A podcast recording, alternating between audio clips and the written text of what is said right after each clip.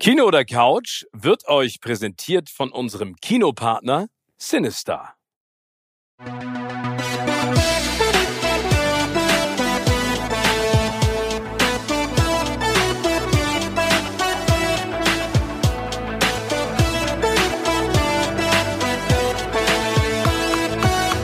In meinem Podcast Kino oder Couch treffe ich jede Woche prominente Menschen aus den unterschiedlichsten Bereichen. Egal ob aus dem Sport, Musik, Kino, Serien oder Entertainment-Business. Und gemeinsam sprechen wir über spannende Filme, Serien und natürlich das Leben. Und es wird die alles entscheidende Frage gestellt. Kino oder Couch?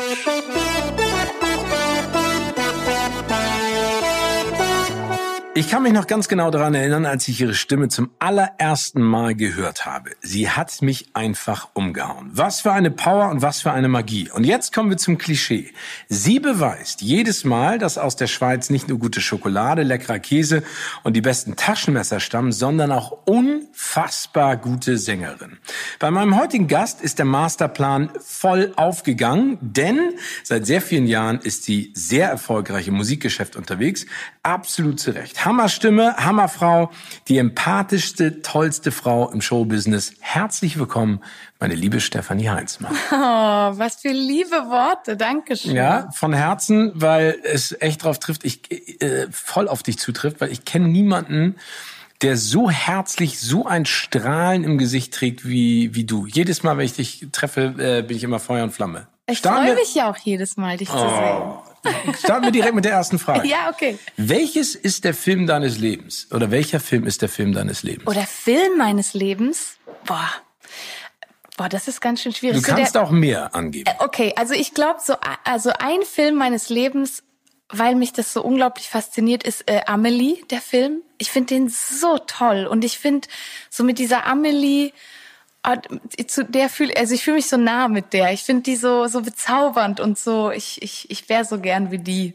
Ja, aber das ist ja wirklich ein ganz ich weiß noch, als der Film rauskam, wusste keiner so richtig, was das eigentlich für ein Film ist, aber ja, ich finde es ist eins der also mit Audrey Tautou, die so so so bezaubernd süß und niedlich ist und danach eher eine unfassbare Karriere gestartet hat, mhm. aber ähm, ich finde, es war ein, es ist wie ein, ein Kinderbuch, mhm für Erwachsene, aber in der Farbwelt von Kindern. Total. Und ich finde auch, wenn ich so an diesen Film denke, dann ist das wie gemalt. Also ich sehe, so die Szenen sind für mich wie gemalt, so in meiner Erinnerung. Und ich glaube, das ist so, man kann da so, so abtauchen. Also jetzt, wo du mich gerade gefragt hast und wo ich an diesen Film denke, muss ich den auf jeden Fall heute Abend noch gucken. Ja, ich, was ist, Weil ich so lange her. Ja, ich meine, fast 20 Jahre, mhm. 2001. Ich meine, der, der Witz an der ganzen Sache ist, dass dass es ja wenig Filme gibt, die eine zeitlose Geschichte und eine zeitlose Machart mit mhm. sich bringen. Und ich finde, das ist ein Film, den kannst du dir, wie du gerade gesagt hast, immer wieder angucken. Immer wieder, oder? Ich habe ihn gerade auch gar nicht im Kopf, aber jetzt habe ich auch wieder Bock, den anzugucken. Und ich finde, find, das wäre auch so etwas, das, das kann man so mit Großmama angucken und das kann man so mit Kiddies, das kann man so mit jedem auch angucken. Und es ist einfach so,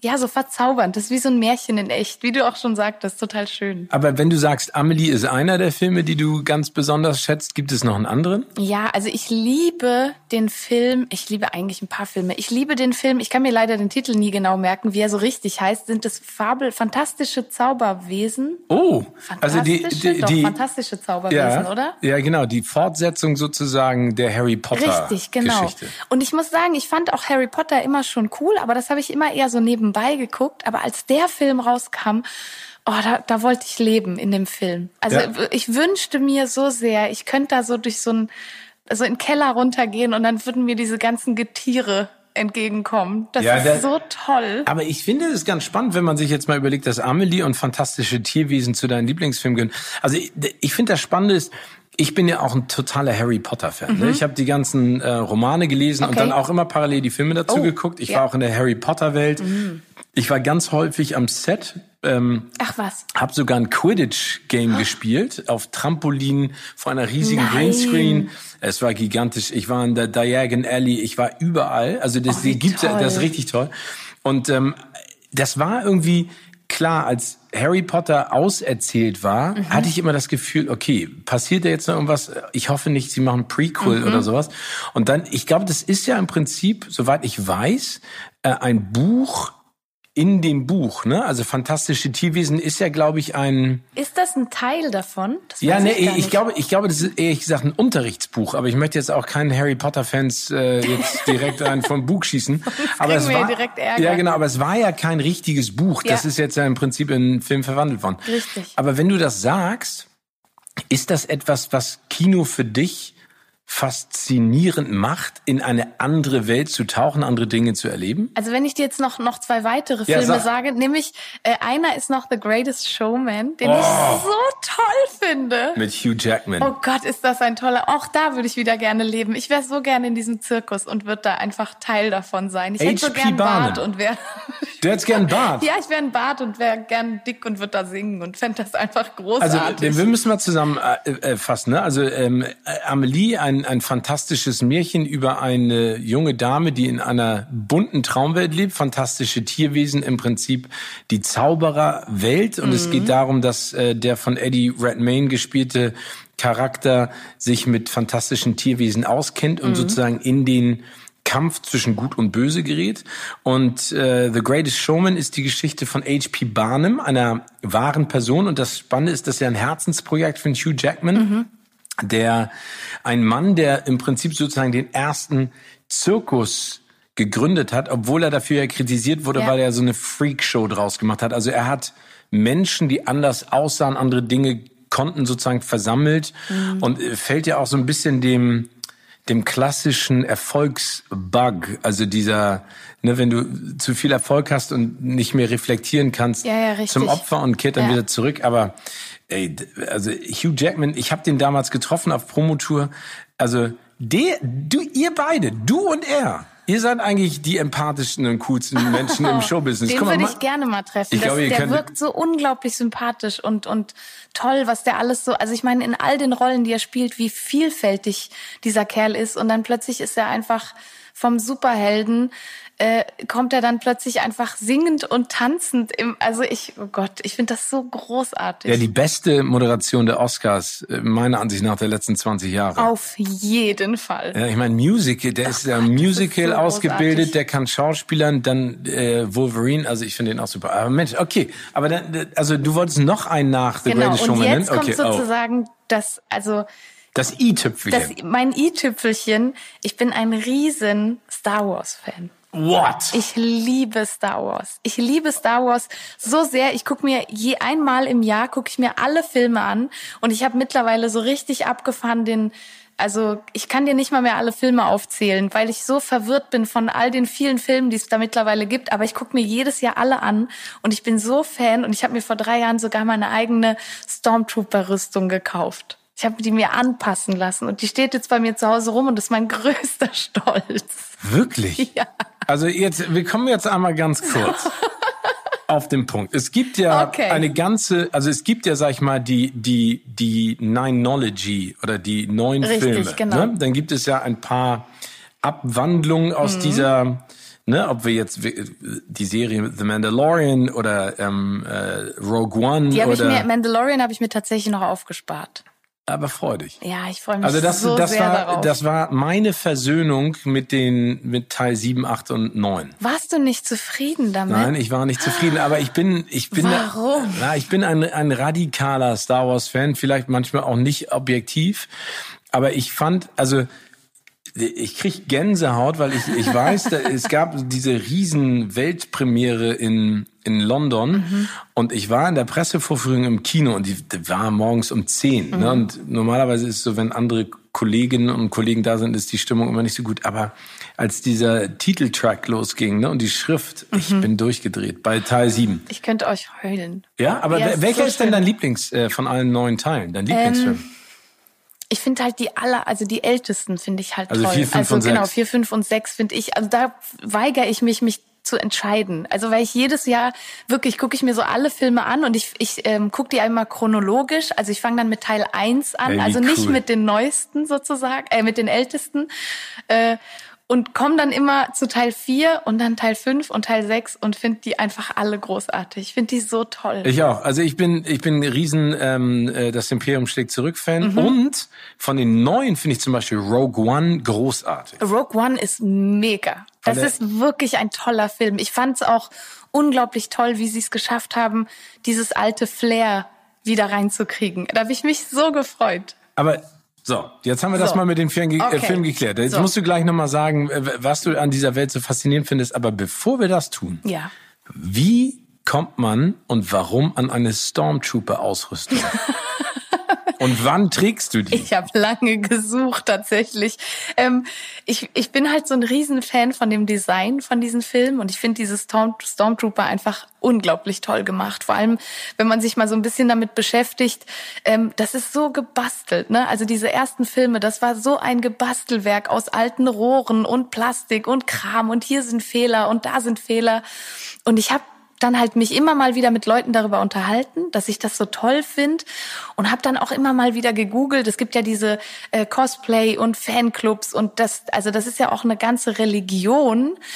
Und die basteln das ja alles selbst. Unfassbar. So, das ist ja unglaublich, was die an Stunden Arbeit in diese Kostüme stecken. Und da sage ich nochmal Chapeau, ne? Also, also Chapeau im höchsten Maße, wirklich. Das ist so krass, wie detailverliebt die dann auch sind und wie viele Stunden die in so ein Kostüm stecken. So, jetzt hatte ich leider das Problem, dass ich einfach nicht so viel Talent habe, wenn es um sowas du geht. Du hast versucht zu basteln und es in die Hose gegangen. Ja, also ich habe mich halt erkundigt. Ich habe dann halt überlegt, dass ich dann so, man kann so ein Set sich kaufen, also wo man so alle Einzelteile kriegt, aber man muss sich das halt dann alles selber noch zusammenlöten und Kram und kleben und ich, also ich, ich hätte gar nicht gewusst, wann, ehrlich gesagt, und auch nicht wo und wie und alles. Also vielleicht wäre das mal ein Projekt, wenn ich mal in Rente bin. Und dann bin ich äh, durch Zufall in Gespräch geraten mit einem Typen, der einen Typen kannte. Und der hat eine Stormtrooper-Ausrüstung. Und der hat die machen lassen in Freiburg. Die Jungs nennen, also Freiburg in Deutschland, die Jungs nennen sich Iron Motion und die haben tatsächlich Abdrücke von der Original, äh, von einem Original Stormtrooper aus dem ersten Film. Wow. Die haben den damals mit so einer Milliarde Verträgen einschiffen lassen von diesem Typen, der den hat. Ähm, auch mega versichert alles und ganz teuer und haben jedes einzelne Teil abgedrückt. Also das heißt, äh, alle Fehler in diesem Kostüm, und da gibt's eine Menge, das kann ich dir sagen, sind da mit drin. Auch der Helm ist total schief und es gibt so Ecken, die wurden dann so versteckt mit so Platten drauf, weil das alles überhaupt nicht aneinander ging. Und äh, dann habe ich die kontaktiert und war dann zwei Tage bei denen und die haben mir dann jedes Teil maßgeschneidert an meinen Körper dran gepappt. Wie cool. Das ist so cool. Aber du bist hingefahren oder bist du dann in voller Montur auch von da aus nach Hause geflogen? Nee, ich bin hingefahren. Das ist ja nicht so weit von der Schweiz. Es, okay. so, es waren so vier Stunden Autofahrt. Und äh, ich bin da hingefahren mit dem Auto und, und bin dann äh, zurückgefahren mit so einer halben Puppe. Also ich hatte dann noch so eine Schaufensterpuppe dabei, damit ich den halt dann irgendwie aufstellen kann. Ah ja, stimmt. Wie sollst du auch sonst transportieren? Genau, ne? richtig. Und hatte dann so einen halben Teil von der, äh, von der ähm, Schaufensterpuppe bei mir auf dem Beifahrersitz mit einem Stormtrooper-Helm Ey, drauf cool. und bin so vor Stolz fast geplatzt. Aber jetzt mal ganz ernst, jetzt hast du das Ding zu Hause. Ne? Also ich, ich muss dir dazu sagen, ich habe das leider nicht, aber ich habe, ich hätte auch total Bock drauf. Ich habe aber ein ein Lichtschwert zu Hause, oh. unterschrieben von George Lucas. Nein. Ja, dafür habe ich mir einen Rahmen bauen lassen damals, weil das auch so wichtig war. Oh, mit einem Knopf unten, damit du das immer anmachen oh, und ausmachen kannst. Ist das toll. Aber das liegt im Keller, eingewickelt. Aber das werde ich irgendwann mal raus. Ja, das ist schon okay. Aber sag mal, äh, also hast du das jemals seitdem wieder angehabt, seitdem es angepasst wurde? Ja, also ich hatte das tatsächlich mal ähm, für, ein, für irgendeine so Party, für so eine Kostümparty an. Aber ich muss dir sagen, das ist da eine ganz schön unbequeme also vor allem, wenn du dich einmal hinlegst, ne? Also aus Versehen, weil man sieht ja nicht so viel. Man sieht ja aus dem Helm wirklich nur so geradeaus. Also wenn ich da einmal über irgendeine Stufe stolper, dann stehe ich auch nie wieder selber auf. Aber kennst du diesen großartigen Blooper aus der Episode 4? Wo die alle durch dieses Loch fallen? Ja, nee, nee, nee. Es gibt doch diesen nee. großartigen Blooper, wo, wo die durch diese, durch diese Tür, äh, durch die Sicherheitsschleuse gehen und er läuft oben gegen. Ach so. Ich kenne den einen Blooper, wo die durch so ein ähm, durch so eine offene Tür alle laufen und alle eins nach dem anderen so hinfallen und dann wie so Käfer auf dem, auf dem so, Boden weil einfach, weil sie sich überhaupt nicht aufstehen. Oh, wie cool. Ey, aber sowas zu Hause ist, ist irgendwie cool. Aber wenn man so eine Liebe trägt für, für so ein solches Produkt, das ist ja super. Dann es macht total Spaß. Natürlich ist es total unsinnig, so viel Geld für sowas auszugeben. Auf der anderen Seite finde ich, mein Gott, das Leben ist zu kurz und so eine Freude, die ich habe. Also ich muss sagen, die allererste Nacht, ich bin nach Hause gefahren, habe dieses Ding aufgebaut, das steht jetzt bei mir im Flur und ich bin dann nachts, ähm, habe ich irgendwas geguckt, wahrscheinlich sogar Star Wars, weil ich mich so gefreut habe und bin dann in die Küche gelaufen und es war dunkel und ich habe so geschrien, weil ich mich so erschrocken habe, dass da jemand in meinem Flur steht. Da hätte ich aber auch Angst. und mittlerweile freue ich mich einfach jedes Mal, wenn ich das Ding da sehe. Ach, geil. Und es hat sich gelohnt. Aber sag mal, wenn man diese ganzen Filme zusammenfasst, als, als mhm. die Dinge oder die Filme, die dich wirklich anpacken. Mhm. Das spielt ja alles in fantastischen ja. Welten. Ist, ist das das Schöne für dich am Kino? Ja, für mich ist das das, das, was ich so liebe. Ich kann da so entfliehen. Man, also, ne, man ist zwei bis drei Stunden einfach weg. Man ist gar nicht hier und man kann sich so auf diese Welt einlassen. Und das macht mir auch so unglaublich viel Spaß. Also ich bin auch so jemand, ich, wenn ich im Kino sitze, also ich gehe wirklich viel ins Kino. Auch in der Schweiz, im Wallis haben wir zwei total süße Kinos. Dazu hat es wirklich nur einen Kinoraum äh, pro Kino in, einer, in einem anderen Dorf. Und ähm, wir wechseln uns da immer so ab. Jeden Sonntag gehen wir ins Kino. Und ich bin wirklich so der Kinogänger, der dann auch so schreit und weint und lacht. Und also ich, ich bin da so drin und ich liebe das so sehr, mich so verzaubern zu lassen. Gibt es denn für dich Rituale, wenn du ins Kino gehst oder ganz bestimmte Dinge, die du brauchst, um einen Film zu genießen? Ja, also bei mir ähm, muss auf jeden Fall, bevor ich reingehe, muss ein Eistee her und eine salzige, salziges Popcorn. Also das muss, sonst habe ich echt schlechte Laune. Oh, okay. Nein, so schlimm ist es nicht. Aber ich, ich, äh, das gehört so dazu. Und in der Pause gibt's immer ein, ein entweder ein Twister oder ein Cornell Glacé.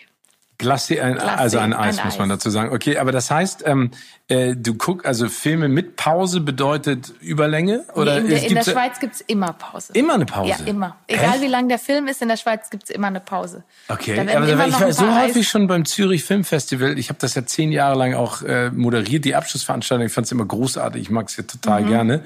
Ja, und alle sagen mir immer so, ja, das Schweizer Publikum ist ein bisschen zurückhaltend. Mhm. Ich fand, das, die waren alle super gut drauf. Mhm. Ich finde, da, also da gibt's keinen Unterschied. Kommt wahrscheinlich manchmal auch im Film drauf an. Ja, genau, ne, aber, aber das heißt, es gibt immer eine Pause in jedem Film. Also ich kann dir nicht sagen, wie das in Zürich ist. Da gibt's ja auch die großen Kinos natürlich. Ähm, die haben ja natürlich auch viel mehr Räume. Aber bei den kleinen Kinos, in die zwei im Wallis, da gibt's immer eine Pause und ich liebe das. Ja. Die zwei im Wallis klingt wie so eine so ein Ableger von Die zwei. Die, die zwei, im Wallis. Die zwei. Die neue Serie, Action-Serie mit Roger Moore. Die zwei im Wallis. Aber dann bist du, ähm, bist du denn Team Kino oder Team Couch? Mm, gleichermaßen. Ich würde mich nicht entscheiden wollen. Ich stehe total drauf, Sonntagabend ins, ins Kino zu gehen. Also auch egal, wie müde ich bin oder egal, wie lang der Tag war oder was auch immer. Ich finde das total schön. Aber es gibt, also ich habe zu Hause, muss man dazu sagen, ich habe keinen Fernseher, aber ich habe halt einen Beamer. Also ne, so ähm, keine Leinwand, sondern direkt an die Wand mit einem super Soundsystem. Also ich gucke zu Hause schon auch gerne meine Filme. Aber das ist ja cool. Aber und, und dann fliehst du dich schön auf dein Sofa oder mhm. auf ein mhm. Kissen und dann, also bist du denn eine, eine Serienguckerin oder bist du dann eine Filmguckerin? Auch gleichermaßen tatsächlich. Also ich glaube, so Filme merke ich immer, ist immer sowas, wofür ich mir so Zeit nehmen möchte. Also das ist dann nicht so noch so schnell, ne, eigentlich will ich ins Bett und oh nee, ich gucke dann doch noch einen Film, sondern das plane ich dann so. Also heute Abend gucke ich jetzt das oder gerade diese Star Wars äh, Star Wars äh, Marathon, ne, die äh, plane ich schon lange im Voraus tatsächlich, weil das ist irgendwie viele Arbeit tatsächlich. Aber ähm, so zwischendurch gucke ich schon, ich bin schon ein bisschen suchti. Also so Netflix and Chill bin ja? ich schon auch dabei. Aber mir fällt ja gerade was ein, weil du es gerade sagst, du guckst alles Star Wars. Also das ist ja schon, ich meine, wir reden da über 18 aufgerundet 20, 21 Stunden mhm. am Stück. Ja. wir haben damals in, in meiner Jugend haben wir nur Teil 4, 5 und 6 haben mhm. wir eine Star Wars Party gemacht mit äh, Dirky und Paddy, meinen ältesten Freunden. Und alle mussten sich verkleiden. Wirklich? Ja, das war echt ganz cool. Und als was hast du dich verkleidet? Ich, ich weiß es gar nicht mehr. Ich glaube, ich hatte ein Lichtschwert. Ich, ich fand immer Luke Skywalker toll wegen Prinzessin Leia, bis dann rauskam, wir sind Geschwister. Das fand ich ja nicht so geil. ähm, aber ähm, ich weiß nur, dass einer, ein Freund von uns kam, Thorsten, und Thorsten hatte äh, einen schwarzen ähm, Rolli an und ja. schwarze Hose und da klebten überall Dosen drauf so, und so. Oh Gott, cool. Und dann haben wir gesagt, was, was bist denn du? Und dann hat er gesagt, Weltraummüll. Ach nein, ich dachte jetzt, er wollte das. das nein, Weltraum. er war Weltraummüll. Das fand ich total cool. Also nicht irgendeine Figur, sondern äh, gibt's ja auch immer. Ist das cool? Da, ne, aber das, äh, ja, aber äh, okay, also du sagst, du bist ein Suchti. Das heißt, du bist, Schon bist ein bisschen. Bist du denn dann jemand, der eine Serie anfängt und dann ziehst du das auch knallhart durch, zehn Episoden durch, acht Staffeln oder kannst du dann Pause machen? Nee, ich bin schon eher die, die das komplett durchzieht. Oh, und deswegen finde ich das, also deswegen warte ich jetzt auch bei Mandalorian, weil zum Beispiel bei äh, Walking Dead fand ich das so schlimm. Ich habe das kalt geguckt, glaube ich, fünf oder sechs Staffeln und jetzt wartet man halt. Und das ist eine, also für mich ist das eine Katastrophe, weil ich auch ein Hirn habe wie ein Sieb, ganz ehrlich. Also ich, ich lasse mich dann so krass auf so einen Film oder so eine Serie ein, aber ein Jahr später, also bin ich schon ein bisschen raus. Das muss ich schon zugeben. Ja, also ins Langzeitgedächtnis schafft es schafft es einfach nicht bei mir. Und deswegen ähm, habe ich zum Beispiel bei Game of Thrones komplett gewartet. Also das habe ich wirklich einfach ausgesessen und gesagt, ich werde es nicht gucken, bis das abgedreht ist. Und das mache ich jetzt zum Beispiel bei äh, Stranger Things die werde ich gar nicht erst anfangen zu gucken, bis aber die das wäre genau Tages, deine Serie, ehrlich gesagt. Deswegen, und ich freue mich so sehr darauf, aber ich werde das nicht anfangen, bevor die abgedreht ist. Weil ich, sonst nerv ich mich zu Tode. Aber wa, wa, was machst du denn, wenn die jetzt sagen, wir machen 17 Staffeln Stranger Things? Ich habe sehr viel Geduld, das kann ich dir sagen. Ich okay. habe sehr, ich habe oh. wirklich oh. wahnsinnig viel Geduld und ja. ich bin auch jemand, ich kann mich sehr lange auf etwas freuen. Okay. Also, also du genießt es dann sozusagen, diese Wartezeit äh, zu überbrücken. Aber ja, ich kann das dann einfach ignorieren. Aber es gibt schon jetzt gerade ähm, viele Serien, die ich, ähm, die ich jetzt gerade gucke und einfach auch abwarte, bis die wiederkommen. Also weil ich ja dann trotzdem irgendwas gucken will. Jetzt auch so Blacklist habe ich jetzt die letzten vier Jahre immer wieder gewartet. Ähm, was haben wir denn geguckt? So Mindhunter und jetzt auch von Okay, aber das ist ja alle, das ist ja auch äh, in demselben Genre sozusagen, das dich äh, begeistert, auch als Kinofilm. Also Total. Walking Dead, Stranger Things, Game of Thrones. Also Bin ich schon, mag ich schon. Also ich mag schon gerne so äh, Thriller-Sachen, äh, Fantasy-Sachen. Also äh, einfach, es muss so weit weg von mir persönlich sein wie möglich. Und das mag ich gern. Deswegen ähm, ein bisschen Shame on me. Aber diese ganzen ähm, Sachen, die jetzt die letzten Jahre rausgekommen sind mit Lady Gaga und Freddie Mercury und äh, Elton John, das habe ich alles noch nicht gesehen. Ach so, ne? ach, du meinst die Filme? Die Filme, Bohemian genau. Rhapsody, äh, Rocketman. Das habe ich alles noch äh, nicht Bradley gesehen. Cooper, sag mal, bin ich jetzt beknackt, wie heißt denn der Film nochmal? Ich meine, ein großartiger Soundtrack, ne? Also total. Also einfach der Es sind ja auch total tolle Filme, aber ich, ähm, also bestimmt tolle Filme. Ja, super ich, Filme. Ach hier, Star is Born. genau, Star is Born. Aber ich habe sie bis jetzt noch nicht geguckt, weil Du wartest, bis die nochmal verfilmt werden? Nee, oder? weil ich irgendwie, ich glaube, ich brauche ein bisschen mehr Zeit. Ich bin, also ich mache das ja auch beruflich, also singen und so. Und das deswegen, ich mag Fernsehen schon am liebsten oder Kino, wenn das ganz, ganz weit weg ist von mir. Und deswegen habe ich mich bis jetzt noch nicht ready gefühlt. Das Aber könntest du denn, könntest du denn dir vorstellen, äh, eine Rolle wie Lady Gaga in einem Film, in dem es um Musik geht, zu bekleiden? Also würdest du gerne mal vor die Kamera? Das ist eine sehr gute Frage. Ich, ich kann es dir nicht so richtig sagen. Also ich glaube, wenn man mich jetzt wirklich fragen würde, würde ich erstmal, glaube ich, nicht Nein sagen, weil ich sehr neugierig bin und erstmal immer offen bin fürs Leben und finde so, ich, ich will, bis ich sterbe, alles ausprobiert haben, was irgendwie Spaß macht. Aber ich könnte dir nicht sagen, ob ich äh, schauspielerische Fähigkeiten besitze, ehrlich gesagt. Aber aber das würde dich nicht, also ich glaube, man muss es ja immer ausprobieren. Also Voll. ich sehe das ja genauso wie du. Ne? Also viele Leute sagen dann ja, ja Steve, du hast so viele unterschiedliche Sachen schon mal gemacht, fühlst du dich irgendwie nicht wohl in einem Genre? Und ich sage immer so, ich sehe das wie so ein Abenteuer. Voll, ne? ich total. Bin, ich fühle mich so ein bisschen wie Indiana Jones. Mhm. Ich weiß doch nicht, was am Ende gut ist, wenn ich es nicht ausprobiere. Und es ist ja unfassbar schön, dass man die Chance hat, genau. so viele Dinge auszuprobieren. Also wirklich, ich bedanke mich jeden Tag beim Leben dass ich, dass ich so unterschiedliche Sachen machen darf. Ich bedanke mich auch beim Leben, dass du eine so fantastische Sängerin geworden bist. Aber wie, wie also da würde ich gerne mal zurückspringen, weil, weil woher kommt das Interesse bei dir an der Musik? Ist das etwas, was ganz früh entstanden ist, weil das auch eine, eine Flucht war? Oder ist es von den Eltern sozusagen gekommen? Oder ist es von Freunden oder also wie, wie, wie bist du dazu gekommen, dass, dass das etwas ist, bevor wir über den Durchbruch dann sprechen, was dich triggert? Ja, also spannenderweise kommt es überhaupt nicht von meinen Eltern, obwohl ich im Nachhinein rausgefunden habe, dass die schon sehr viel Musikgefühl haben. Also die haben schon so ein Gespür für Musik, auch so Taktgefühl und tanzen gerne und summen gerne mit. Aber die haben ihr Leben lang gearbeitet. Da war nie Zeit für Musik. Mein Bruder hat dann, ähm, der ist sieben Jahre älter als ich, der hat Gitarre gespielt. Da habe ich mich dann immer heimlich vor seine Zimmertür gesetzt und gelauscht, wie er Gitarre spielt. Das fand ich dann immer total toll. Der hatte dann ähm, mit, als er, glaube ich, 14, 15 war, hatte er so eine Nirvana Coverband. Ah, wie cool. Und das fand ich total cool, ne? Also die haben dann auch so kleine Schulkonzerte gespielt und da war ich dann immer in der ersten Reihe, die kleine Schwester, die Nervensäge, war dann so der Groupie. War ihm das peinlich? Nee, ich glaube, ihm war es nicht peinlich. Ich glaube, der hat sich gefreut. Also ein bisschen vielleicht. Bisschen also peinlich. es sei denn, du warst die Einzige, die dann vor der Bühne getanzt Nein, hat, weil kein anderer gekommen so ist. schlimm war es so, nicht. Also mein, mein Bruder war auf jeden Fall ähm, ein gutes, ein guter Mädchenmagnet. Also daran hat es nicht, nicht Okay. gelegen.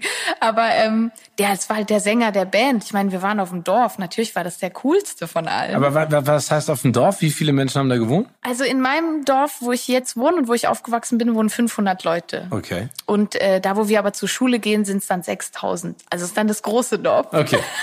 Das kleine und das große. Das kleine und das große Okay, Dorf. aber da hast du gemerkt, dass Und- dir die Musik ähm, genau. was gibt. Und ich habe dann heimlich in meinem Zimmer oft gesungen. Also gerade als ich dann so neun, zehn Jahre alt war, elf Jahre alt, dann kamen so die No Angels ins Spiel und Alicia Keys und die Sugar Babes. Und da habe ich dann schon oft mich eingeschlossen und dazu gesungen und gemerkt, dass mir das unfassbar viel Spaß macht, aber ich mich total geschämt habe. Ich fand das ganz schlimm, wie ich singe. Weil, du deine Stimme selber nicht hören konntest oder weil du nicht einschätzen konntest oder, du- oder du dachtest, es Ja, wäre ja, krumm genau. und Ich dachte einfach, dass es ganz schrecklich klingt. Und dann habe ich mit 14 zum ersten Mal Gesangsunterricht genommen und ab dann habe ich schon gemerkt, also mein Leben war einfach sehr früh unfassbar geprägt von Musik. Ich war dann halt im Schülerchor, im Dieskor, im äh, in der Schülerband, hier im Schultheater habe ich auch die Musik gemacht, äh, habe dann so Demos eingesungen plötzlich. Also das Leben macht ja dann auch so, dass plötzlich so ne, die eine Sache führt zur anderen Sache und überall gehen Türen auf. Ich habe dann in so einem Studio von einem Kumpel, von einem Kumpel, habe ich dann immer so Demos eingesungen mit 15, 16 und ähm, mit 16 hatte ich dann meine erste eigene Band und das war für mich Aber die war ja, das war ja eine Schweizer Band. ja, es ne? war Also eigentlich was eine Coverband tatsächlich. Wir Okay. haben von Biene Maya bis ACDC bis hin zu den Beatles alles gespielt. alles, was euch sozusagen vor die Flinte lief. Ja, alles, was Spaß gemacht hat. Und ähm, da hatten wir damals schon so 50 Shows im Jahr. Wow. Wie, und damit seid ihr richtig getourt. Ja, damit sind wir dann so durch die Restaurants und Bars und Pubs in im Wallis und der, naja, dem näheren Gebiet getourt. Aber deine Stimme, und das finde ich ist ja so, so beeindruckend.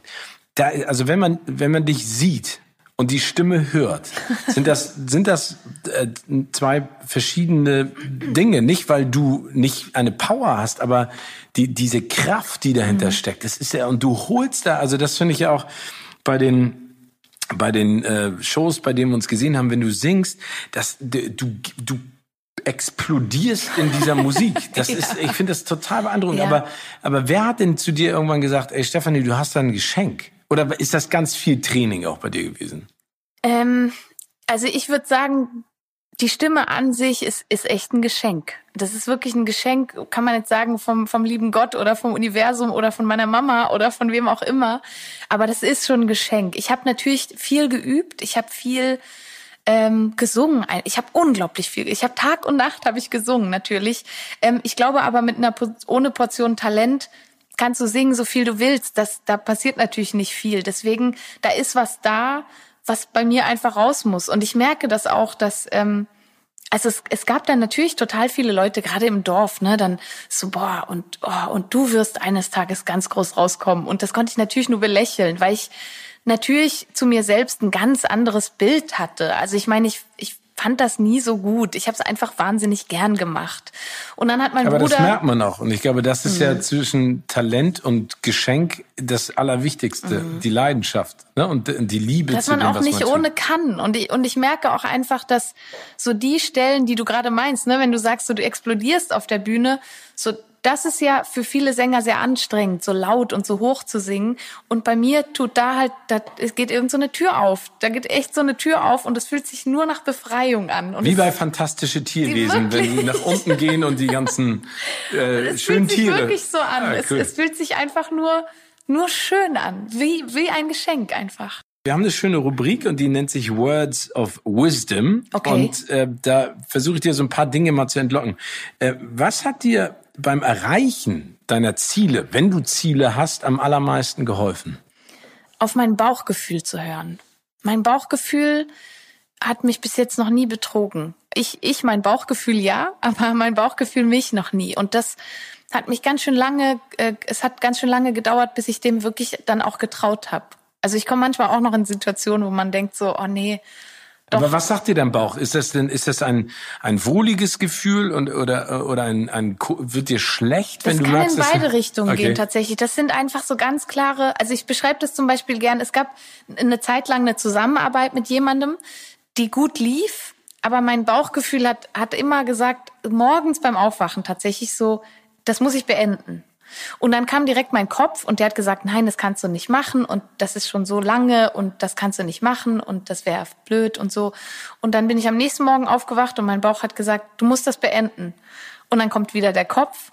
Und irgendwann bin ich diesem Gefühl nachgegangen und habe diese Zusammenarbeit beendet und ich war befreit. Und es hat sich auch herausgestellt, dass es zu Recht nicht geklappt hat, weil das äh, leider einfach, weil wir uns überhaupt nicht einig waren, dann schlussendlich. Aber es war so, ich hätte es eigentlich nicht ahnen können, aber mein Bauch hat es mir einfach gesagt und dann kommt aber immer der Kopf, der sagt dann so, nee und mach das nicht und mach das besser nicht.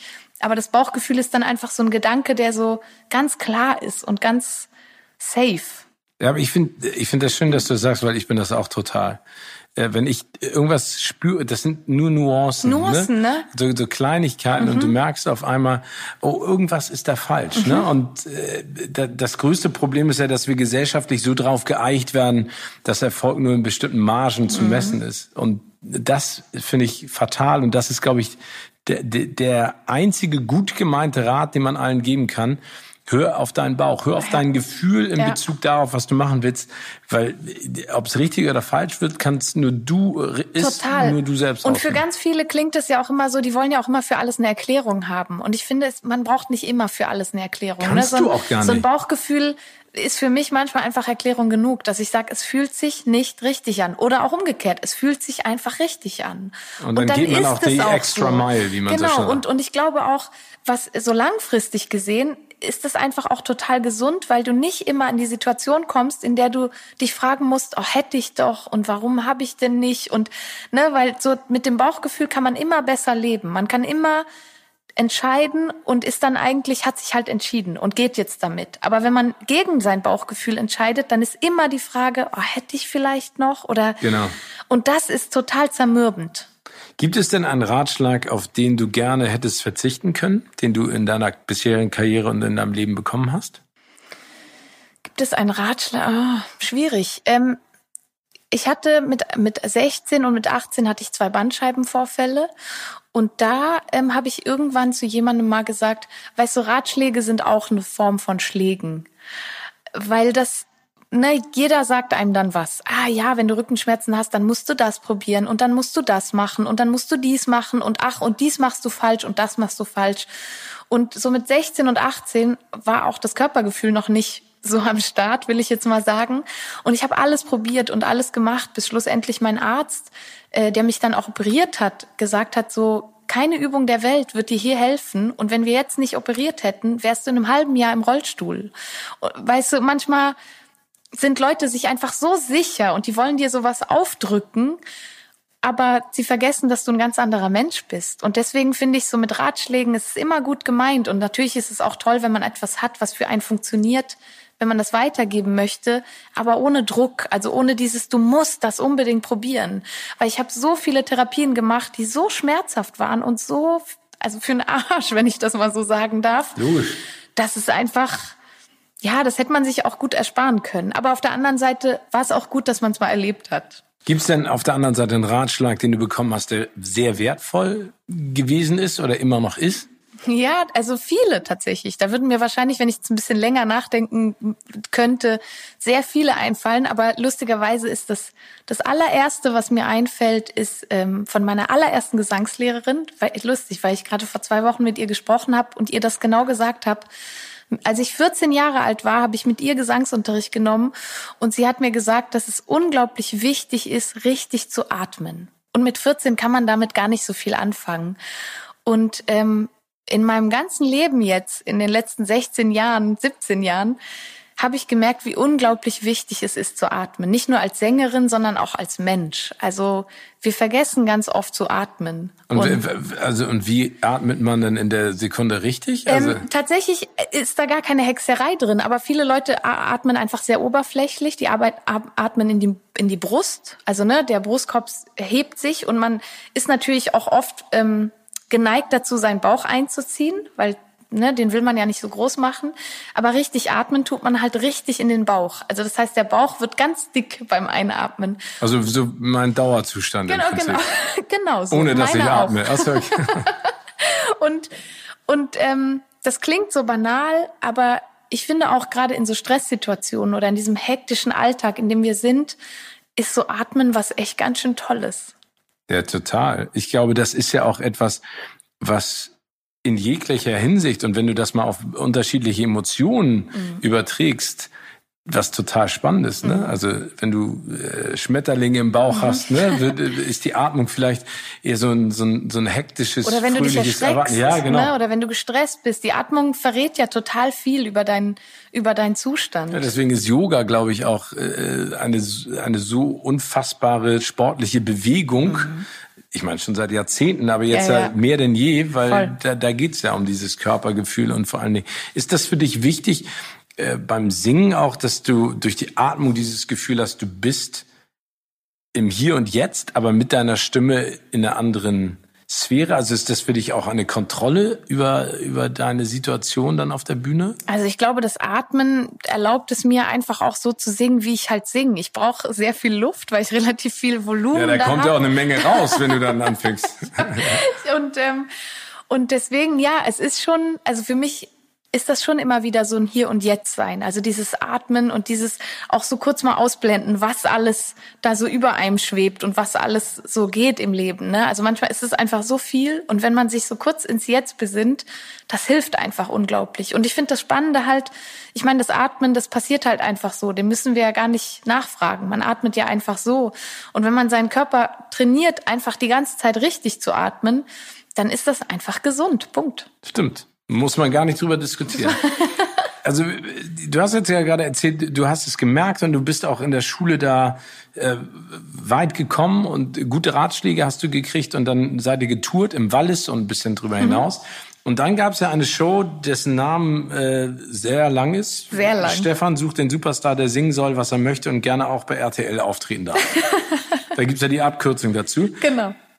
Wie bist du da hingekommen? War das für dich ein Ziel oder war es jemand anders, der dich dahin geschubst hat? Es war auf jeden Fall nicht mein Ziel. Also ich hätte mich im Leben nicht zu einer Castingshow getraut. Im Warum? Leben nicht. Also wirklich nicht, weil ich mich geschämt hätte und weil ich mich nicht gerne mit anderen Leuten messe. So, ich, ich mache das einfach nicht gern. Ich habe das noch nie gemocht. Und ähm, mein Bruder und ich, wir waren und sind riesen äh, TV-Total-Fans. Wir haben das immer abends zusammen geguckt. Und irgendwann lief halt ne TV Total und der hat halt Raab hat halt gesagt, so es gibt jetzt eine Castingshow, äh, weil ne wegen RTL und dies und das und haha und wir suchen jetzt einen Sänger oder eine Sängerin. Und dann meinte mein Bruder so, komm, wir fahren dahin. Und dann dachte ich so, auf gar keinen Fall fahren wir dahin. Du kannst da gerne hinfahren, aber ich auf jeden Fall nicht. Und ähm, Warum wolltest du nicht? Mich einfach nicht getraut. Also okay. auf jeden Fall nicht getraut. Einfach so auch, ich bin, also warum sollten die so einen Schweizer Freak da nehmen? Das will ich doch nicht. Also nein, dafür singe ich doch nicht hast gut du dich genug. als Schweizer Freak gesehen? Ja, also ich fand mich da wirklich, ich fand mich weder cool noch gut noch irgendwas. Also ich hatte kein großes Selbstwertgefühl zu der Zeit, muss ich sagen. Ähm, und dann ähm, ist die, haben wir die Frist verpasst vor den Sommer, vor der Sommerpause und ich habe mich total gefreut. weil Raab meinte dann so und die Castings sind vorbei und ich habe mich total gefreut und nach der Sommerpause hat er gesagt, ähm, sie machen noch mal ein Wochenende. Und dann hat mein Bruder die Chance ergriffen und gesagt, so, wir fahren jetzt dahin. Und dann sind wir sam an einem Samstag morgens um 7 Uhr nach Köln. Da musste man sich nicht anmelden, man konnte einfach nur hinfahren. Wir sind um 7 Uhr sieben Stunden nach Köln gefahren, waren um drei beim Raab-Studio, sind dann in Dom, also ich habe dann vorgesungen, danach sind wir in Dom, haben dann eine Kerze angezündet und sind um 5 Uhr wieder zurück in den Zug gestiegen und waren um 12 zu Hause. Wahnsinn. Das war ein total abgefahrener Zug, äh, Tag. Und ich habe dann anderthalb Monate nichts von denen gehört und habe das deswegen auch komplett dann, nee, dann ist das nicht. Weil es ging ja dann, ich wusste, dass es im Oktober losgeht und es war dann schon Anfang Oktober und ich dachte, Aber okay. was war das denn für, also hast du einen Song gesungen und er war auch da? Nee, der, er war nicht da. Das war einfach eine, das war total aufregend. Das waren die halt die Raab-Studios in der Schanzenstraße. Wir sind da rein zur Da Anmeldung. habe ich auch sehr viel Zeit verbracht. Ja, auf jeden Fall. Das ist total schön. Ja. Ähm, habe ich auch viele Erinnerungen an das Studio. Und dann ähm, bin ich da rein. Dann haben wir, mussten wir irgendeinen so einen Zettel ausfüllen, halt mit Namen, Adresse, was auch immer, Daten. Und dann gab's da so eine schwarze Box. Und da hat man nichts gesehen, außer man konnte so erahnen, dass da, glaube ich, eine Kamera war, so ein Auge, das einen anstarrt. Und dann habe ich eine Minute lang gesungen, einen Song von Joe Stone, Put Your Hands on Me, Baby. Ui, aber Joss Stone ist natürlich auch äh, die, ich meine, die, wie mein alt war die? großes Idol. Die war ja die, gefühlt sieben Jahre alt, die als war, sie ich schon glaub, 14 Superstar oder war. 15 mit, mit beim ersten Album. Also sehr abgefahren, diese Stimme. Deswegen, das war auch mein größtes Idol. Und ich habe von ihr den Song gesungen und war an dem Tag natürlich auch, weil ich so aufgeregt war, natürlich total erkältet. Das machen ja Sänger immer. Einfach dann super erkältet sein, wenn es wichtig ist. Und dann habe ich diesen Song, Song davor. Könntest du den mal ansehen? äh, Put your hands on me, baby. Ooh.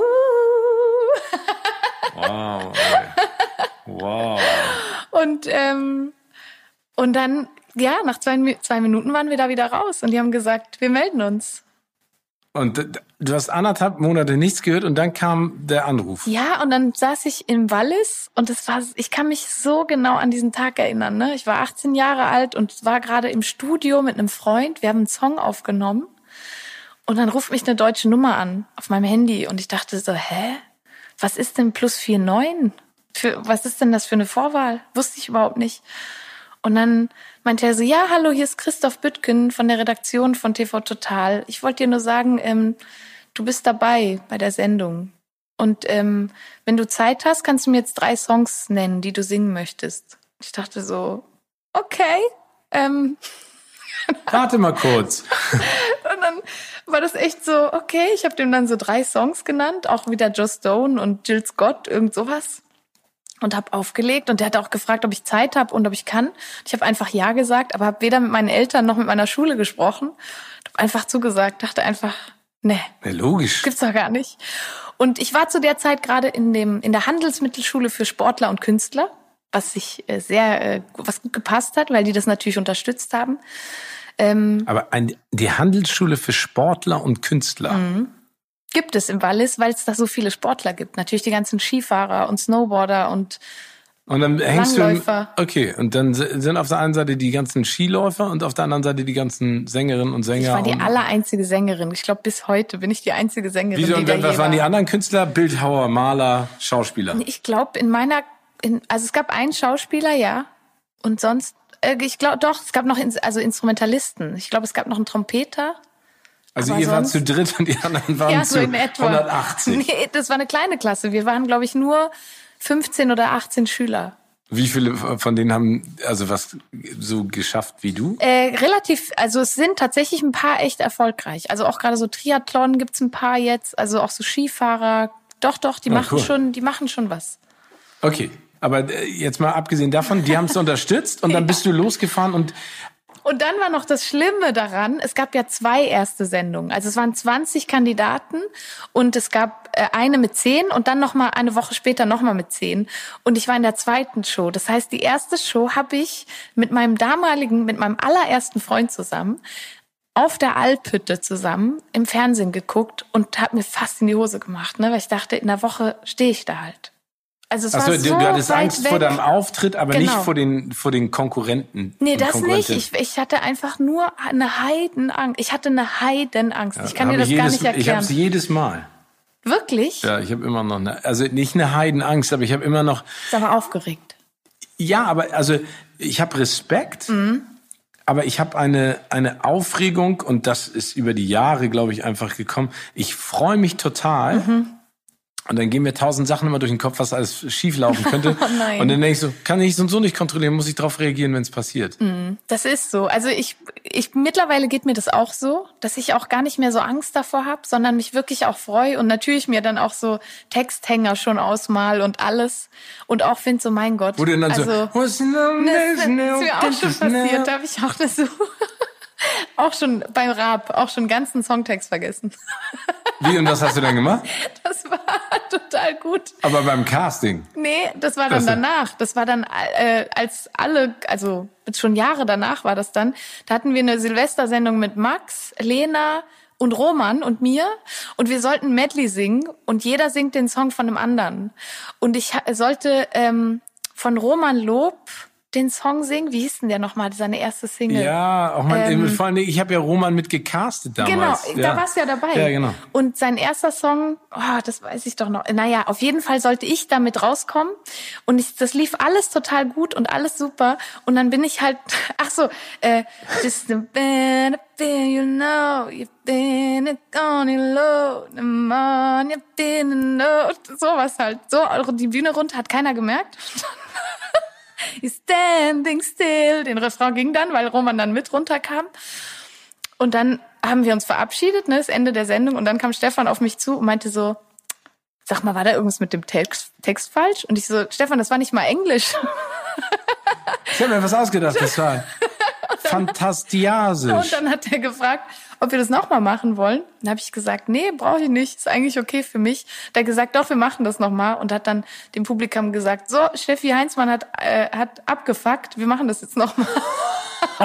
Und das Lustigste war, ich habe natürlich mega gelacht, habe dann die Leute auch gefragt, ob es irgendwer gemerkt hat, hat keiner gemerkt, einer. Und beim zweiten Versuch haben dann die Heavy Tones abgefuckt.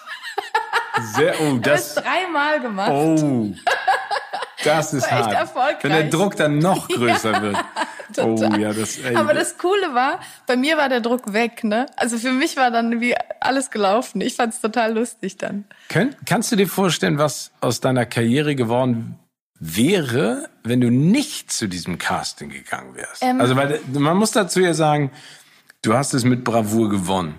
Ne? Du hast das Ding gerockt einfach. Also Dankeschön. mit mit Abstand, also und nichts gegen alle anderen Teilnehmerinnen und Teilnehmer. Du hast es einfach äh, super gemacht und verdient Dankeschön. jetzt den Weg auch eingeschlagen, den eingeschlagen. Aber, aber glaubst du, ohne das wäre es nicht so weit gekommen wie jetzt oder glaubst du, es wäre irgendwann anders auch passiert? Hast du dir darüber mal Gedanken gemacht?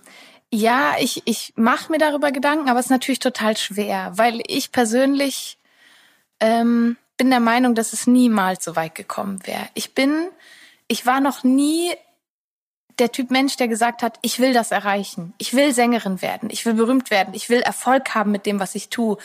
Ich war immer eher so jemand, der gesagt hat, ach, ich mache das ganz gern und das reicht mir eigentlich. Also ich wollte tatsächlich einfach Sekretärin werden und nebenbei singen. So, ich, ich war ganz gut. Die singende Sekretärin? Ja, so. Also ich dachte, das, also das reicht mir für mein Leben. Das ist vielleicht ein guter Filmtitel. Die Spielst singende, du damit? Ja, was wäre ich denn dann? Der, der tanzende Sekretär. Du wärst Die, der Boss. Du wärst der ich wäre dein Boss. Ja, du wärst der Chef. Und ich sage immer so, singen Sie, Frau Heinzmann, jetzt! Die Aktien fallen! und ich komme dann mit so einem Kauder-Englisch. Ja, genau.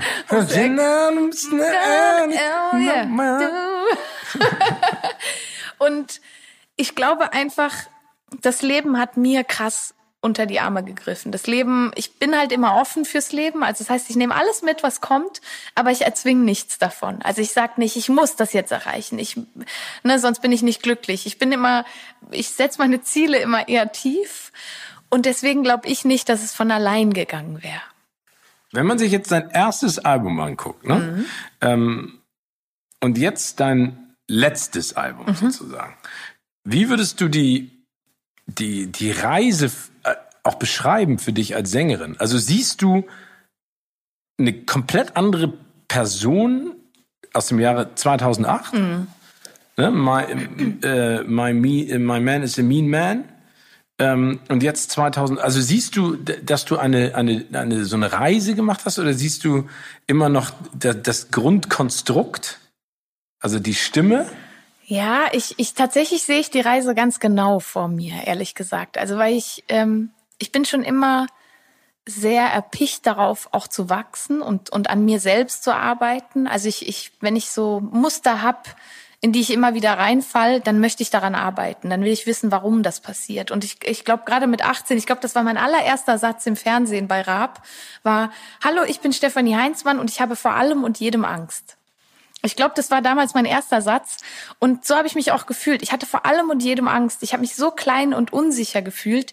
Ich äh, war eine, äh, ein Jahr bevor ich diese Castingshow gewonnen habe, also genau exakt ein Jahr davor, war ich in einer geschlossenen Psychiatrie wegen meinen Rückenschmerzen. So als Teenager, es war alles zu viel. Wieso in einer geschlossenen Psychiatrie? War sich das so auf, auf deinen... Total. Ich hab, musste so viele Medikamente nehmen und das hat so auf meine Psyche geschlagen, diese Schmerzen, oh dass ich einfach nur noch flüchten wollte. Also ich habe mich da selber eingeliefert. Und deswegen war das so ich das ist ja der, so der krasseste unsicher. Kontrast, den man sich vorstellen kann. Genau, also ne, man, man stellt sich vor, ein 17-jähriges Mädchen ist in einer geschlossenen Psychiatrie und arbeitet echt gerade so an sich selbst. Und dann, nachdem ich aus dieser Psychiatrie raus bin, hatte ich äh, eine Rücken-OP und dann war das auch besser. Dann war ich wieder in der Schule. Da war ich so ein bisschen der Au Außenseiter dann natürlich, weil ich ja die einzige Sängerin auch war und da auch gerade in der Psychiatrie, ne, schämt man sich ja dann auch ein bisschen als Teenager. Und ein Jahr später bist du halt Stefanie Heinzmann.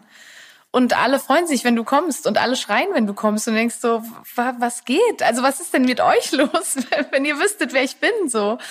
Und ähm, und trotzdem aber habe ich es als Riesengeschenk angenommen. Also diese Castingshow zu gewinnen war für mich ein Riesengeschenk. Ich konnte jede Sekunde auch davon genießen. Also ich war gleichermaßen überfordert und erfreut. Also es war so, so ein Gefühlschaos.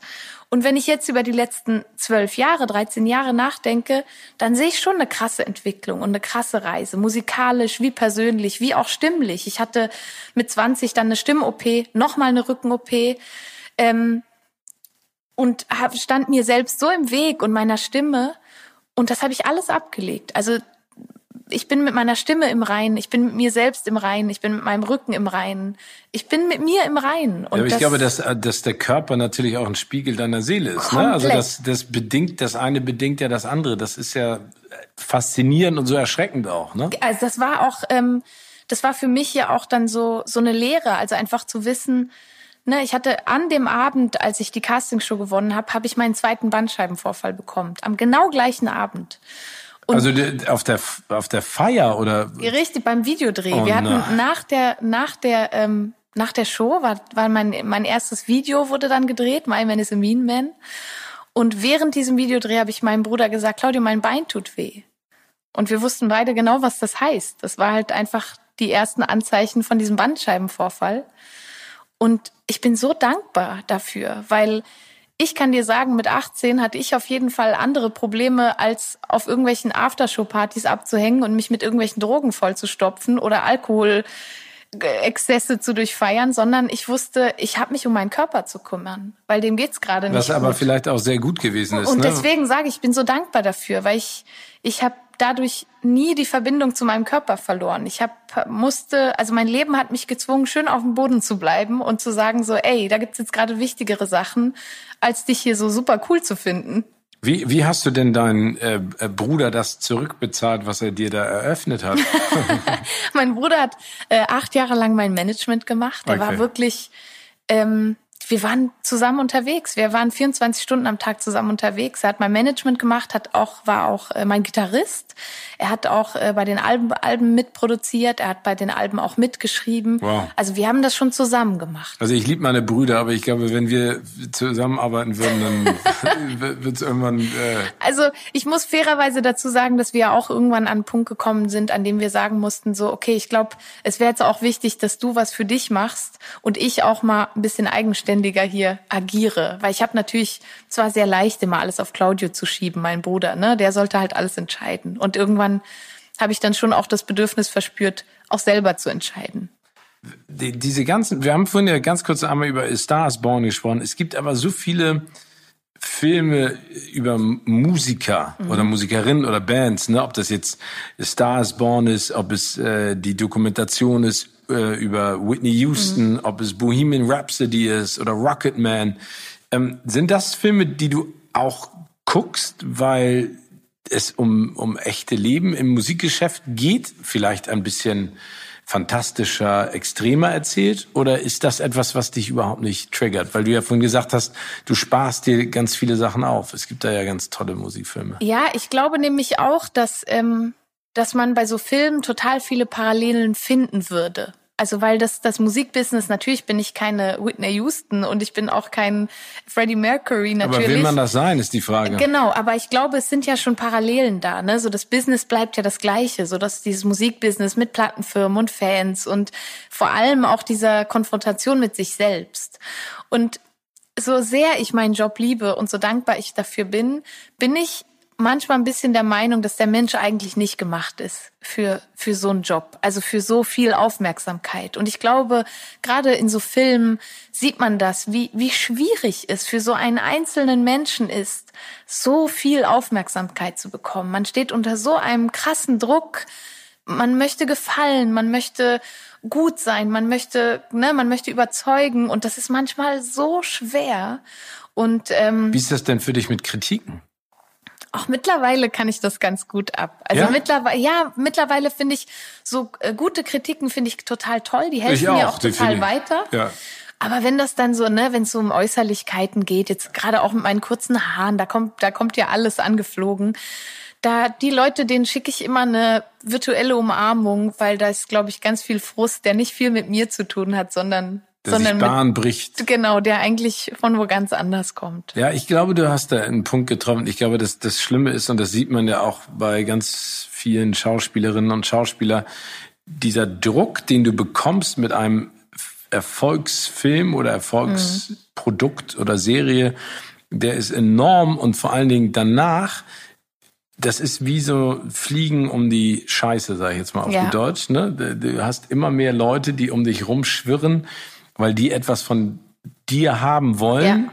und dir gefallen wollen und äh, äh, ich finde, ich fand immer früher diese Sendung MTV Cribs so spannend, ja. wenn die die Häuser gezeigt haben. Ja, richtig. Und von diesen ganzen, ob das Boybands waren oder Rapstars und die hatten diese riesigen ja, Menschen ja, ohne Herz. Ja. Ne? Also das war so, du hast einfach gesehen, gekauft, einfach fertig. gekauft und in jedem Zimmer saßen irgendwelche Homies. Ja. Krass. Irgendwelche Typen. Ja. Ne? Also das war faszinierend, wie viel, also was für eine Entourage die mit mhm. sich geschleppt haben. Und du hast einfach gesehen, die fanden, logisch fanden die das cool, ne? Ein Pool da, ein Daddelzimmer, ein Billardzimmer, 28 Schlafzimmer. Klar. Und natürlich ist es auch fancy, einfach mit so einem Promi abzuhängen. Ja, genau. Ja. Also die Versuchung ist groß. Aber insofern, also hast du doppelt Glück im Unglück gehabt, dass das anders gekommen ist. Total. Also ich habe mit meinem Umfeld, ne, mein Bruder war von Anfang an dabei. Ich habe auch meine Freunde sind geblieben. Mein ähm, Perkussionist, also damals mein Schlagzeuger in meiner allerersten Band, ist jetzt in meiner Band immer noch mein Perkussionist. Ich habe einfach ganz tolle Leute um mich herum. Ja, ist auch wichtig. Ich glaube, dass du einmal. Aber äh, würdest du dir denn wünschen, mal einen Soundtrack zu singen oder in die Richtung mal etwas zu machen? Ich muss gestehen, ich muss wirklich gestehen, ich also ich bin halt ein riesen Disney-Fan auch, ne? Also sind wir wieder bei so anderen Welten. Und ich finde halt grundsätzlich, also so, so Trickfilme und Zeichentrickfilme, ähm, war ich da schon unfassbar Bock drauf. Also tatsächlich auch mal so eine Rolle zu synchronisieren, fände ich unfassbar spannend und toll. Das ist so hart. Ich habe das gemacht. Das ist so hammerhart, das kannst du dir nicht vorstellen. Aber das ist so hart, aber es ist auch so toll. Geil. Es ist so toll, wenn man dann so ein Wesen da hat und man darf dem das Leben einhauchen. So. Es ist das Schönste. Das ist ich habe so auch, toll, ne? Ich habe geflucht zeitweise in der in der Synchronarbeit. Aber es ist, aber du hast eine schöne Synchronstimme. Auch danke dir. Also ich glaube, der Synchronregisseur hatte so seine. Ich habe ja Spione undercover gemacht, ähm, äh, wo sich der Geheimagent äh, Lance Sterling mhm. im Original gesprochen von Will Smith oh. übrigens äh, in eine Taube verwandelt und ich musste ganz viel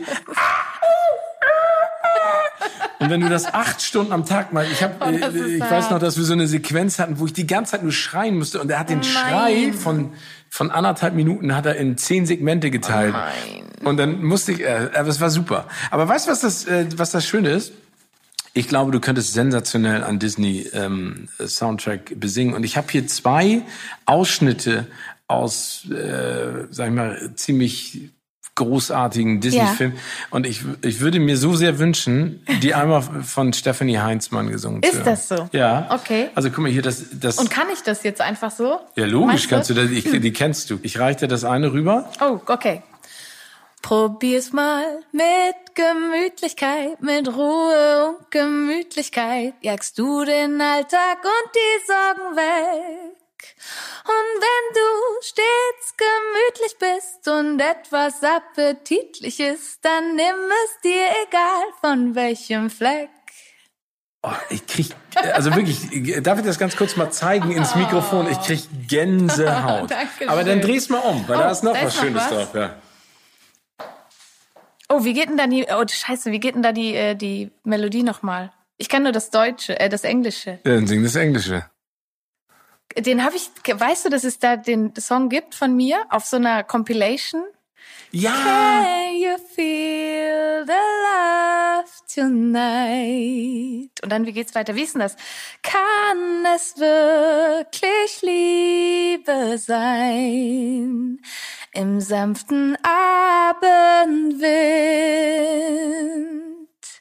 Die Harmonie voll tiefer Friedlichkeit mit allem, was wir sind. Ey, das ist so unfassbar. ich möchte gerne Disney darum bitten, hört genau hin. Das ist eine geile Stimme und die gehört auf einen, in einen Disney-Film. Können wir offiziell hier Disney darum bitten, mich mal anzurufen? Ja. Ich würde sofort Ja sagen. Ich würde auch einen Frosch singen. Mickey Mouse, Minnie Mouse oder Donald Ich würde ohne, ich würde jeden Charakter, ich würde auch eine Fledermaus spielen oder. Ja, aber das kannst du. Wurscht. Ja, aber du musst ja auch singen, also spielen und ja, singen. Es gibt, ja auch, es gibt ja auch singende Fledermäuse. Vielleicht. Ja, gibt's. Es gibt alles. Es gibt alles. Ich, ich singe auch ein, ein Auto. Ist es mir gibt völlig ein egal. Singendes oder ein Warzenschwein. Ich könnte auch einen Kühlschrank singen. Ein Kühlschrank singen. Oder eine Dose Cola. Ich kann wie, alles wie, singen. Wie singt denn ein Kühlschrank? Weiß ich nicht. Ist auch so. Mir ist kalt. Probier's mal Mir mit einem Burger.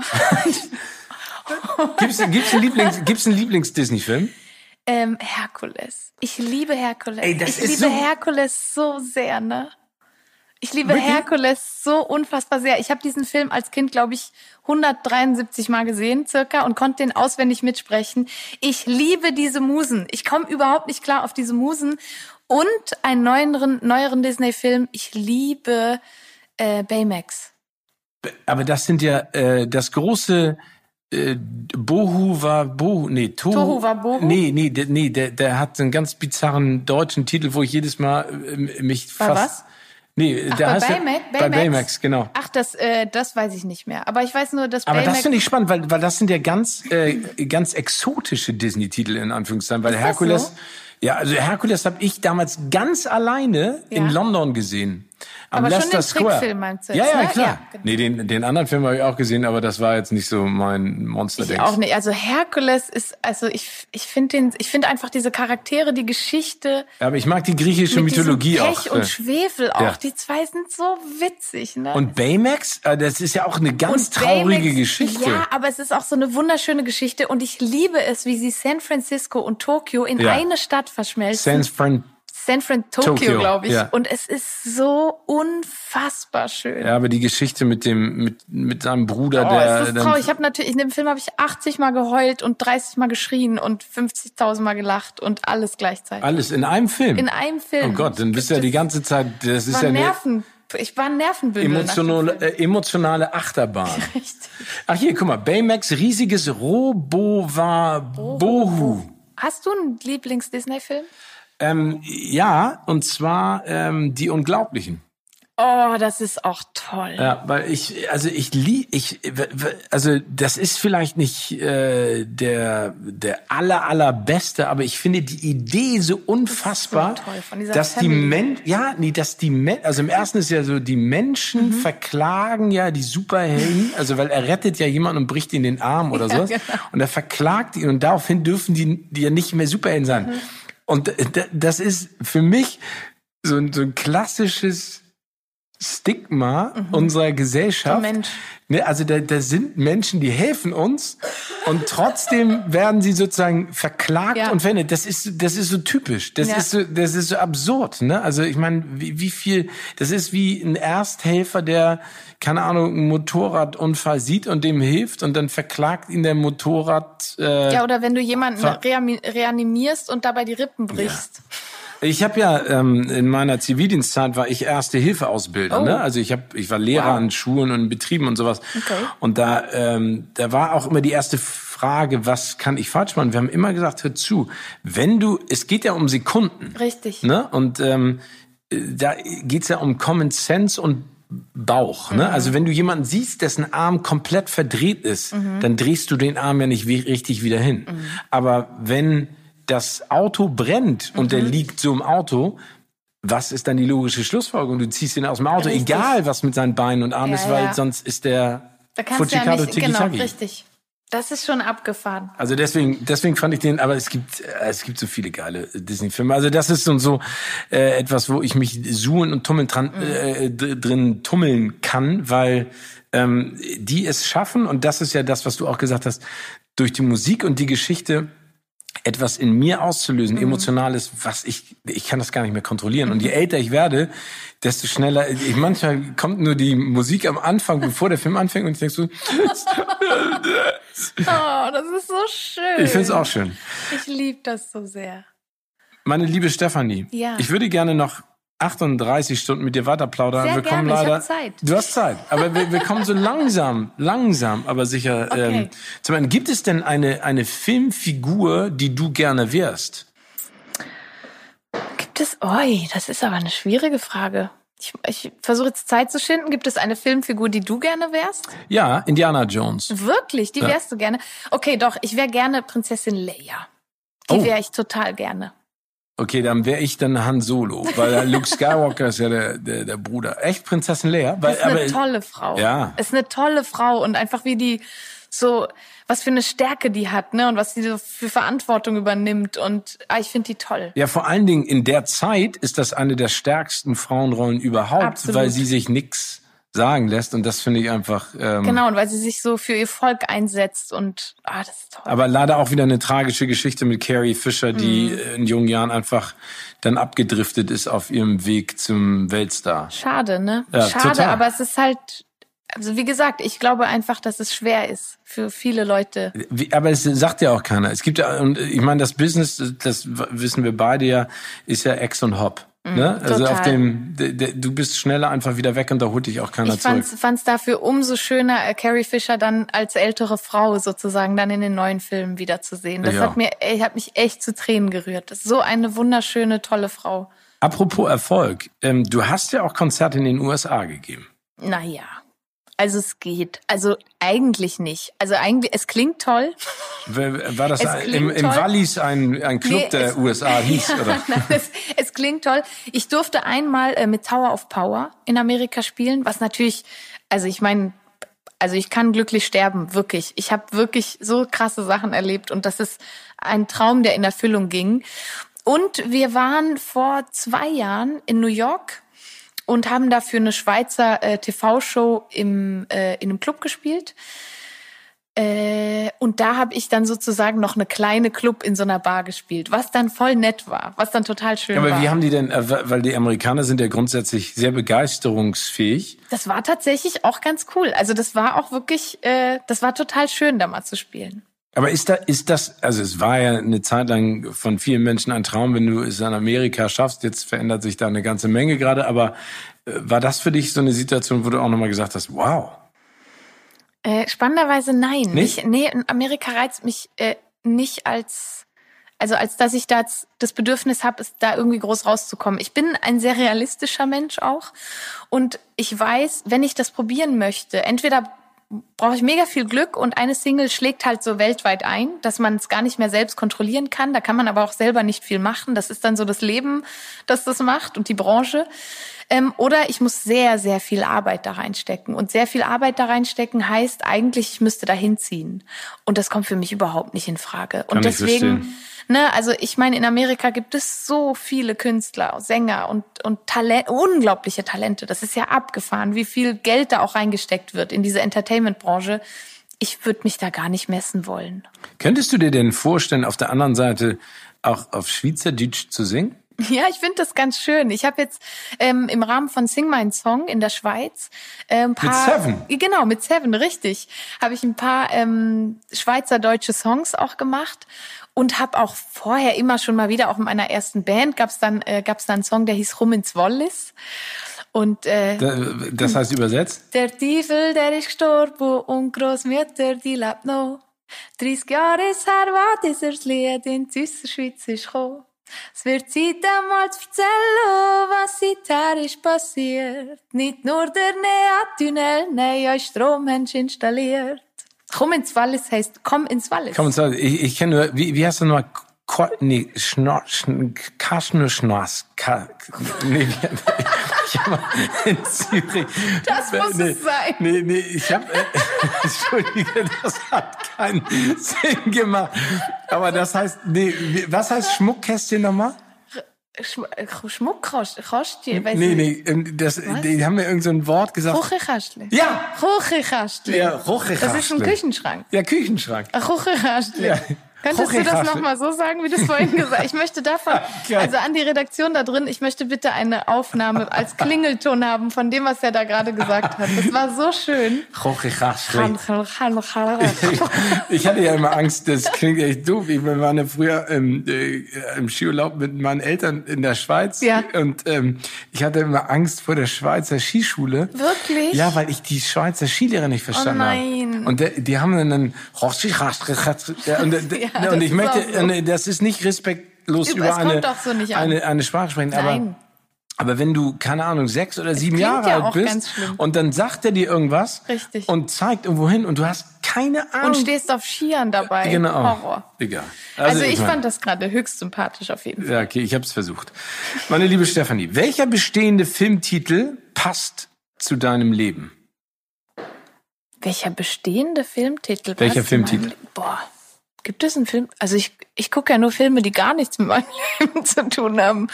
Was, äh, was gibt's denn da? Da gibt's also äh, Rogue One. Passt zu meinem bisherigen Leben? Nein, ich habe gesagt, es gibt Filmtitel, aber äh, dein bisheriges Leben ist Stars Born. Ist das? Aber den habe ich noch nicht gesehen. Passt der zu meinem Leben? Gibt Also, Heidi. fünf- Heidi ist. Ja? Heidi? Ja, ich bin so ein, so ein Alpenmädchen. Ich bleib, bleib immer zu Hause. Aber das, aber wenn du das sagst, finde ich, pa- passt das perfekt. Oder? Ich finde ja. auch. Also Heidi ist ja auch, die, die steht einfach drauf, auch da zu Hause zu sein. Ja, und Heidi ist eine, ein sehr starkes Mädchen. Total. Ähm, äh, Selbstbewusst. ihren eigenen Kopf, selbstbewusst, aber eine empathische Bauchfrau. Vielleicht singt sie ja auch gerne. Weiß man ja einfach nicht. Ja, äh, Heidi, wer hat den nochmal gesungen? Heidi. Genau. Heidi, deine Welt. Ich weiß gar nicht, wer das gesungen hat. War das, nee, wie heißt denn der? Rex Gildo? Aber nee. lustig auch, dass es eigentlich Japaner gemacht haben. Ne? Ja, also ähm, die äh, die meisten Filme, also die meisten Zeichentrickserien aus unserer Kindheit, ne? Mhm. Captain Future, Heidi. Naja, also das. Äh, Oh, ich bin, ich habe tatsächlich zu Hause, also es gibt nicht viele DVDs, die ich zu Hause habe. Es gibt eine ganz große äh, Disney-Sammlung und dann gibt es die Filme, jetzt musst du mir helfen. Ich weiß nicht, wie dieser äh, Regisseur heißt, der von diesem Das wandelnde Schloss oder Kikis kleiner Lieferservice. Ja, ich ähm, finde die so toll. äh, hier wie Chihi Ist das nicht auch äh, Heidi? ja, das sind die Ghibli Studios. Richtig. War das genau. nicht auch Heidi? Ähm, ja, die haben auch Heidi gemacht. Und äh, es gibt übrigens eine ganz tolle Realverfilmung von Heidi mit Bruno Ganz als, Wirklich? als Almödi. Wirklich ganz Das kenn bezaubernd. ich gar nicht. Guck mal, das wandelnde Schloss. Ey, das ist so Im Original Film. von Hauru no heißt Hauru no Ugoku. Ja, hätte ich jetzt auch gesagt. Genau. Ist mir nur gerade nicht Genau. eingefallen. Ja, Miyazaki. Hayao Miyazaki. Miyazaki. Genau. Das sind auch tolle Filme. ganz tolle Filme. Vor allen Dingen, das sind Animationsfilme, die gehen, da- das ist, kann ich verstehen, dass das dein Ding ist, weil das noch einen Schritt weiter geht. Das ist so detailverliebt, ne? Mhm. Diese Details mit diesem wandelnden Schloss, ey, da gehst du echt kaputt. Welchen Star würdest du noch gerne einmal treffen? Auf der Musikseite und Filmseite? Oh, auf der Musikseite würde ich unfassbar gerne mal Jill Scott treffen. Ich finde, Jill Scott ist so eine tolle Frau. Eine so tolle Sängerin und so tolle Frau. Ich würde die gerne mal erleben, wie die ist. Weil immer wenn ich dir auf Instagram zugucke, verliebe ich mich also sekündlich in die. Das ist einfach so, die ist einfach so toll. Und so Star, also so Schauspieler, hm, ich würde total gerne mal. Du hast ja alles schon getroffen, ne? Von äh, wem warst du krass überrascht? Äh, Im Positiven? Ja, im Positiven. Also, wo ich keine Erwartung hatte, wo ich eher mhm. dachte, es geht in die Hose. Ähm, oh, ich, ich fand äh, Daniel Craig total cool, weil er als sehr, sehr distanziert gilt. Aber mhm. ich habe irgendwie, wir haben, glaube ich, irgendwie einen Weg gefunden, uns da zu connecten. Ja. Mickey Rourke, totaler Bad Boy. Das war bestimmt spannend. Ja, aber der ist so ein ganz sanftmütiger, glaube ich, auch eine so eine so eine so eine falsch verstandene Seele, habe ja. ich manchmal das Gefühl. Ich glaube, der hat auch die Kurve leider nicht gekriegt. Mhm. Ich meine, was für ein unfassbar gut aussehender Mann in Angel Heart und mittlerweile hat er so viele OPs mhm. und Boxkämpfe hinter sich, dass du ihn ja nicht mehr wiedererkennst. Es gab so ein paar Menschen, von denen ich äh, schockiert war, weil die einfach äh, nicht die Kurve gekriegt haben auf der mhm. anderen Seite. Und wen ich ganz bezaubernd finde, in die ich habe ich mich auch verliebt, war Helen Mirren und äh, Dame Judy Dench. Ei. Weil die einfach, das sind, das sind äh, Persönlichkeiten mhm. und die haben genau das, was du auch gesagt hast. Die haben den, also für mich als Außenstehender, ich telefoniere nicht mit denen täglich, aber den Kopf äh, richtig rum äh, auf mhm. den Schultern sitzen und sind ganz begeistert und empathisch und oh, bezaubernd. Und das ist immer schön. Ne? Aber das ist ja, glaube ich, immer schön, wenn man Menschen trifft, von denen man ein bestimmtes Bild hat und dann auf einmal merkt, die sind genauso, wie man oh, sich das, das vorstellt. schön. Genauso wie du, meine liebe Stefanie. Und Dankeschön. ich freue mich jedes Mal, wenn ich dich sehe und ich freue mich jedes Mal, wenn ich deine Stimme höre und ich finde, du bist echt toll. Dankeschön. Danke, dass danke, du da danke, warst. Danke viel, vielmals für das nette Gespräch auch. Es hat mich so gefreut. Dankeschön, dass du die Zeit genommen hast Immer. für mich. Und ich freue mich auch jedes Mal, wenn ich dich sehe. Auf bald. Dankeschön. Danke dir.